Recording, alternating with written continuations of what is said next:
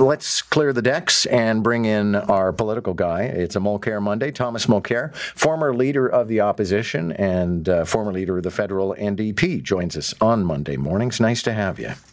Good to be with you, John.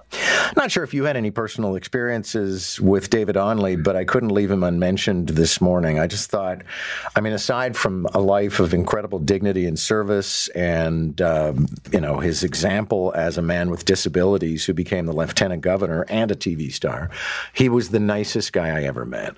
Yes, and I had a chance to meet him, and heartfelt condolences to his loved ones. It's a great loss for everyone. Um, quite the individual really a precursor, somebody who was out there showing that a physical difficulty isn't going to become a barrier to doing whatever you want in life. And I think that he was a role model for a lot of people for that purpose. Well, and you and I are not that far apart in age. I think we remember a time when people were supposed to cover up the fact that they have a disability. Exactly. I mean, look at the the governor of Texas who appears publicly in a wheelchair versus the way it was for Franklin Delano Roosevelt, exactly. who would be placed in a car and driven yeah. around, but he, you know, you would never see him out uh, actually you know, walking with his canes. No, and and in in fact, the, there wasn't news on television at the time, but there were certainly news reels, and it, there's ample indication that they had lots of film footage of him being unable to walk and being carried, but it was never shown. So it, it was something that everybody had decided to help him cover up. But uh, of course, as you correctly say, in this day and age, it's okay. You you explain to people that this is just some part of who I am, but watch all the rest of it, and that's what Onley was able to do. Uh, Chantal Hébert, who's a columnist I tremendously respect, writes a column about Pierre Poilievre and how he is distinctly unpopular in Quebec, but more importantly, because Quebec tends to, uh, you know, uh, they'll go for a policy if they like the policy, but Quebecers don't like his policy either. So is he doomed in Quebec?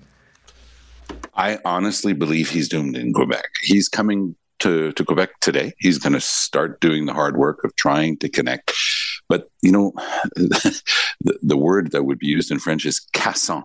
You know, he's got that type of personality. You sometimes hear in English the word smarmy. He just has this way of saying, okay, this is what I've thought about, and there's no other way to look at this issue. And that's the way he, he tries to operate. It seems to please his base. It certainly pleased his colleagues. When he went from backbencher to minister, I have to tell you, he was so popular. I, I sat in front of him for years in the House of Commons, and he would stand up and he would perform he would just fly off the handle, go in all sorts of directions, but it was always with one purpose pleasing the backbenchers of the conservatives who just said, Yes, we finally got a guy who's speaking for us. As he goes across the country, he talks in familiar t- terms that you and I have heard before. He did it brilliantly during the leadership race. He swept aside people like Jean Charest, had no trouble winning because he was saying exactly what that base wanted to hear. But you have to go beyond that base if you want to win an election. How is that going to be able to carry in Montreal, which is a very progressive city? How's that going to be able to carry in the GTA? Which is a very progressive city with a very high proportion of people who have come from around the world. His recent visit to a, and I'm using air quotes here, to a think tank in Winnipeg that has ver- said very questionable things and, and, you know, supported very questionable ideas, for example, around the residential schools tragedy. So is he trying to talk to a base that's already his? And in that case, I think he's wasting his time. Is he trying to reach out and go beyond that base and talk to people who might be able to be brought into the conservative fold? Because, you know, they look at the way Trudeau's running the government and there are all sorts of problems with so many departments. But he's, I don't think he's going to be able to bring them in. Not the way he's going now, and certainly not in Quebec.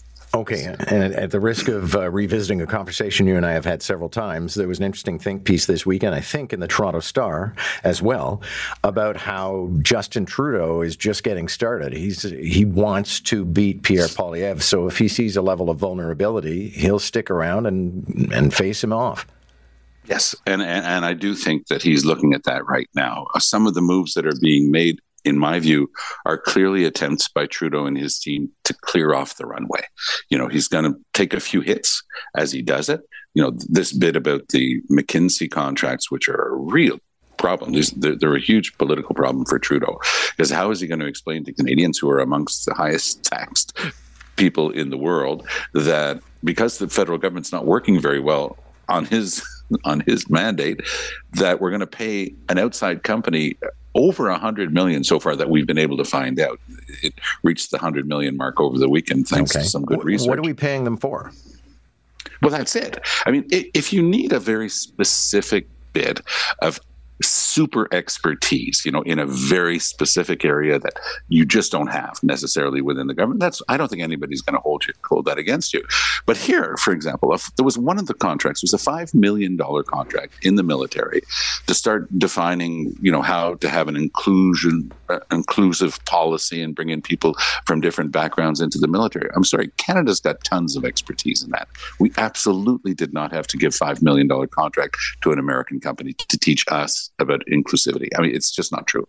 And, and, I think that that's the type of thing that the average Canadian is looking at right now and saying, hold on, you know, we're, we can't get a passport.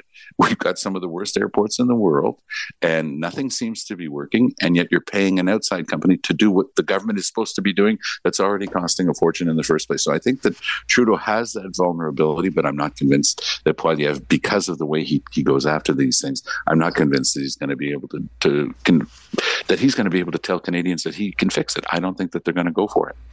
Thank you very much, sir. Good to have you. Great to talk to you, John.